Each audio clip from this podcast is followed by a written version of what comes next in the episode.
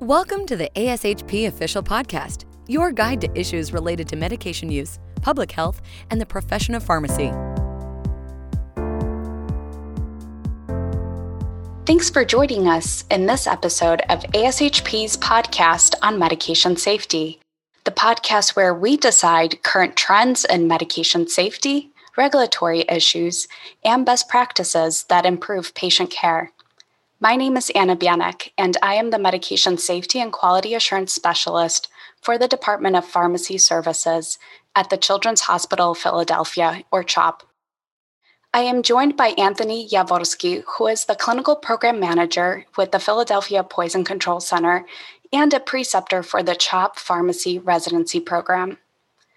Today, Anthony and I will be chatting about ISMP targeted medication best practices for hospitals, best practice number nine, which reads Ensure all appropriate antidotes, reversal agents, and rescue agents are readily available. We will focus our discussion on ways we were able to include learners while working towards compliance with this ISMP best practice. Thanks for joining us today, and welcome, Anthony. Thanks for having me. Anthony, you operate in a unique pharmacist role. Can you tell us about your position as the clinical program manager at the Philadelphia Poison Control Center? Absolutely. So, pharmacists can really represent a wide variety of roles at the Poison Center. Most commonly, they serve as what we call specialists in poison information. And these are in healthcare professionals who provide public health education to community members and also uh, toxicology resources to local hospitals. We do this by providing a 24 hour, seven day a week poison helpline that's constantly staffed. We also have nurses and also uh, medical toxicologists who provide the same support. And then, with all this information, pharmacists are involved in reporting this data to something called the National Poison Data System, the NPDS. And this provides real time epidemic surveillance. And um, we've been the ones to sound the alarm on things such as laundry detergent pod ingestions in children that has led to some regulatory changes. And we're also you know finding things in other areas such as adulterants in illicit substances found uh, in our communities. But for the most part pharmacists in these roles we assess and triage patient calls. So whenever we get calls from members of the community we provide recommendations, we observe patients at home, or we, in some circumstances, recommend them go to the hospital for further treatment. And once these patients are in the hospitals, we recommend, we make recommendations to healthcare providers, whether it is labs, testing, observation periods, and also guidance on antidotes, which we'll be talking about a little bit more later. We do a lot of collaboration with toxicology staff in managing some of these tox cases. And things that I do specifically as a clinical program manager is I do a lot of policy protocol development for toxicology management. I'm also involved in grant writing and research, precepting students, residents, both from pharmacy schools, pharmacy residency programs, and also medical schools as well. And then pharmacists have uh, these unique uh, certification opportunities in the realms of poison control. So there's something called a certification exam for specialists in poison information. And this uh, really um, kind of gets into the whole uh, toxicology background of these uh, specialists. And then some pharmacists can undergo a pretty rigorous board certification exam called a DABAT, or uh, also known as the Diplomat of American Board of Applied Toxicology. And these pharmacists actually serve as clinical toxicologists in a lot of poison centers. Thank you for sharing that, Anthony. It's always exciting to learn how our training as pharmacists prepares us for roles outside of the pharmacy. Now, let's take a look um, at ISMP best practice number nine. This best practice is centered around emergent use of appropriate antidotes, reversal agents, and rescue agents. What does emergent use mean in context of this best practice? Sure. So ISMP specifically points out that emergent use is really up to the organization. We know that with timely and appropriate use, uh, antidotes, reversal agents, they can reduce morbidity and mortality. And there's some guidance out there that really delineates what antidotes should be given immediately and what antidotes you have a little bit of extra time to procure and administer. Unfortunately, there are patient outcomes, negative patient outcomes related to inadequate stocking or due to availability, reduced availability of certain antidotes.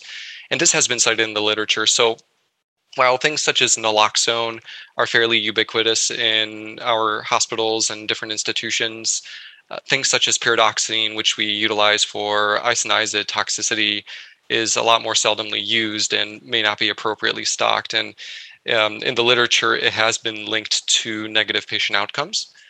And so this shows that some antidotes that do see seldom use and inadequate stocking in the hospitals, these are things that are not uncommonly reported in the literature, and we do see this in our day to day practice. And there are some other barriers that do kind of get in the way of uh, emergent access to these medications. At times, hospitals that do not adequately stock them, they turn to borrowing stock from other institutions. And when you consider the fact that maybe the local institution, the neighboring institution may not have them. These hospitals end up having to call a lot of different uh, institutions in the region just to get a medication, an antidote, and that further delays care. Now, reversal agents that may not be stocked in patient care areas, course, due to the need for either compounding or due to their own high risk classification, this can also lead to some pretty significant delays in delivery of care. So if your institution actually decides that antidotes need to be immediately available for emergent use and need to be kept in clinical areas where you are using high risk medications, there are some proper precautions that really need to be taken. This includes protocol and order set development. These need to be in place, especially if a pharmacist cannot verify an order in time for an antidote to be administered. And then also ISMP, they highlight that directions for use and administration should be made available at the bedside.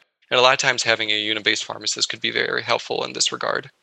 When reviewing compliance with ISMP best practice number nine, what are some organizational resources, documents, and procedures to consider? Well, I mean, me working at the Poison Center, you don't have to look much farther than that there are many resources that we provide. So we can provide assistance with uh, what antidotes to stock at your institution, also with how many to stock in order to cover your patients for the first couple of hours. And we can also make recommendations for urgency associated with antidote administration, whether antidotes need to be administered within minutes or even within hours. And these recommendations come from expert consensus guidelines that are written by the American College of Emergency Physicians. So you can always refer to those as well. At the Poison Center, you can also get guidance on what institutions stock which antidotes. So we do keep a running list of that. And it's always good and a good idea to reach out to us. And then some procedures to consider when looking at this best practice specifically. You always want to review stocking and distribution locations for your antidotes. So, consideration of locations based on urgency and limitations of compounding um, certain agents is something that should be considered. And you also want to assess use of antidotes, especially where high risk medications uh, utilize most often in your institution. Um, also, updating policies and procedures related to safe and timely antidote administration. And this is, of course, tailored to your specific institution. And some departments, they turn to creating antidote kits or boxes. Sometimes you'll find uh, lipid emulsion uh, rescue boxes found in ORs specifically for local anesthetic toxicity. And that provides the proper directions for use and administration because a lot of times in those situations pharmacists will not be able to verify the medications in time. And now with uh, the new technologies around the automated dispensing systems you can also establish virtual kits in a very similar manner and then another uh, procedure that you can kind of go about is uh, reviewing protocols and order sets, making sure that your electronic medical record and the ordering systems are all up to date with the latest guidelines. So, Anthony, in what ways can you tailor or frame a compliance review for learners? Sure. So, first and foremost, you need to identify your institution's needs.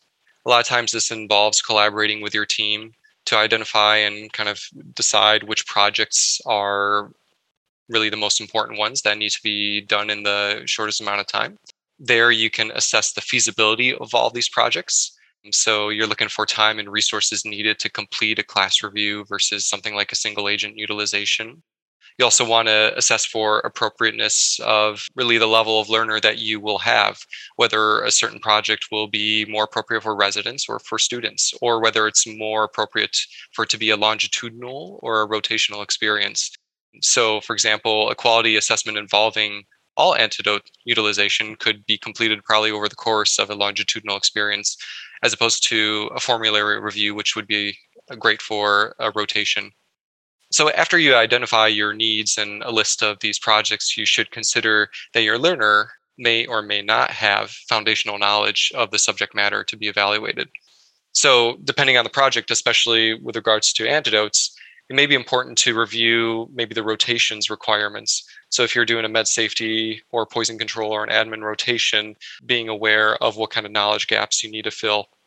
So for example, if you're doing a single antidote utilization review, then you may expect to do a little bit of teaching of the foundational content to fill those gaps. And just recognizing that learners will have varying levels of some of these concepts, you should be prepared to level set. And then finally, you want to place the learner at the center of all this. So, whenever possible, allow learners to choose or select the projects or topics when they come and start your rotation or start in your program. So, for instance, having your residents rank projects, or if you're at an institution that has longitudinal advanced practice pharmacy experiences for student pharmacists, allow the students to rank them during their orientation as well. That's something that actually I was able to do when I was doing my clinicals. Residency program directors, they can encourage residents to reach out to preceptors to highlight specific interests. And it's also on the clinicians sometimes to reach out to learners that show particular interest in the subject area. And the clinician should spend the time with these learners to explain why particular projects are important because it's very important to give learners context and showing them how much a project can influence future practice. And in the end, we know that purpose drives passion and creativity. That it does. And those are certainly all important factors to consider. What sort of learner assignments would be applicable for best practice number nine? So, specifically for this best practice, always uh, doing a drug utilization evaluation, looking specifically at antidotes that are most commonly utilized, assessing appropriateness of dosing, proper indications. You'll also want to see if there are agents being stocked that are not being utilized, and then maybe adjusting your stock based on that. And another approach to assessing would also be looking at areas of high risk medications where they are most often utilized and are we stocking the appropriate antidotes there? And another potential project or learner assignment we can do is a compliance gap analysis. So, reviewing safety events, specifically tying, tied to reversal agents and antidotes. A lot of times you can do daily trigger reports. Here you can do a root cause analysis or look at any sort of delays related to antidote administration. And a lot of times this could be uh, very good for your department because it can lead to justification for creation of policy or procedures or creation of some of those antidote boxes or virtual kits that I alluded to earlier. And sometimes you can use this to justify roles, maybe justifying the role of an emergency department pharmacist or even more unit based pharmacists. Uh, you can have your learners also get involved in updating policies and order sets, and this is a great rotational project. So, this should be done whenever new antidotes or new reversal agents come to market, or when indications change, or when new formulations come to exist, or if you do find anything in your drug utilization evaluation or compliance gap analyses that require adjustments. And then finally, antidotes, they're not immune to drug shortages. It's always a good idea to have a plan B, and we may not always have those. Um, so, a lot of times these come up last minute, and these also make great projects during rotations um, because they usually require fairly immediate action. We recently were dealing with a pretty big succimer shortage, which is a chelating agent used for lead poisoning. And we were able to involve our learners in creating a pathway whenever the succimer was not available. So, Anthony, we collaborated on addressing best practice number nine together. Let's share the assignments that we set up for our learners at CHOP. Anthony, do you want to take the lead? Sure. Yeah, and we did have this uh, awesome opportunity to collaborate. So we had a longitudinal project that involved three residents, two PGY1s and one PGY2. So what we did was we broke down the project into multiple objectives, and our goal was to update the antidote listing, the antidote reference chart at our poison center, and also to update and perform a utilization review of uh, the antidotes in the hospital as well. So, the first part of the project, we had the learners perform a complete literature review of all current antidotes, rescue therapies, and reversal agents. And what they did was um, they went ahead and they summarized everything in table format, including all the antidotes, all the indications, and also uh, possible costs. Now, during this time, they were able to, in the review, find new agents that were added to the market that were not necessarily reflected in the antidote reference chart. So this was an opportunity for updates uh, to be made with regards to that. And along with uh, updating those specific agents, uh, the residents also looked into updating stocking recommendations and also making recommendations based on the urgency of these medications. And what they did next was they recommended these updates specifically first to the Philadelphia Poison Control Center's antidote reference chart. And then after that, they made recommendations to the, um, the hospital formulary as well, uh, re- making recommendations whether to add or to remove certain products from formulary based on utilization.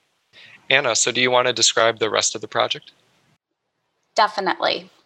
The residents also completed a modified drug utilization review the residents developed a list of top 5 to 10 reversal or rescue agents based on co- most commonly used high alert drugs. The goal for the antidote list was to identify agents that were recommended for immediate use to be accessible on each patient care unit. If a certain patient care unit required an individualized antidote list, the residents would create a unique list for these units. The residents also completed a gap analysis on the current availability of antidotes. Each automated dispensing cabinet and card tray inventory was compared against the list of antidotes the residents developed. The residents identified uh, inventory gaps and recommended additions of antidotes or rescue agents for each inpatient, outpatient, and procedural unit. I'm really glad we were able to partner on precepting this project together, Anthony. Could you share some of the lessons we've learned through this collaboration? Yeah, so, uh, you know, and not to say that there weren't challenges, this project in and of itself was quite labor intensive and we kind of thought about that ahead of time because uh, we went ahead and we split it between multiple learners and we also implemented it over a more longitudinal uh, kind of experience and that actually boded very well for for this project. The logistics and the timing also proved to be challenging especially uh, you know with regards to the providing resources and knowledge gaps because this uh, topic with the antidotes and reversal agents is quite broad and it made for also a very labor intensive literature review and also providing access to IS systems such as all the automatic automated dispensing uh, devices also kind of proved to be challenging. And interdepartmental communication is always uh, difficult especially when you're dealing with uh, multiple departments. But nonetheless it really provided valuable insights for the learners in this collaboration specifically between our inpatient pharmacy department and the poison control center. It opened them up to some more non traditional roles for pharmacists. And again, it emphasized uh, communication and organization skills. And in the end, it really de- benefited both of our departments. There were resources that were shifted, and we were able to update the poison controls antidote listings to bring it up to speed with the latest evidence. And uh, was able to review their drug utilization, benefiting both of us. So, yeah. It was definitely a great project.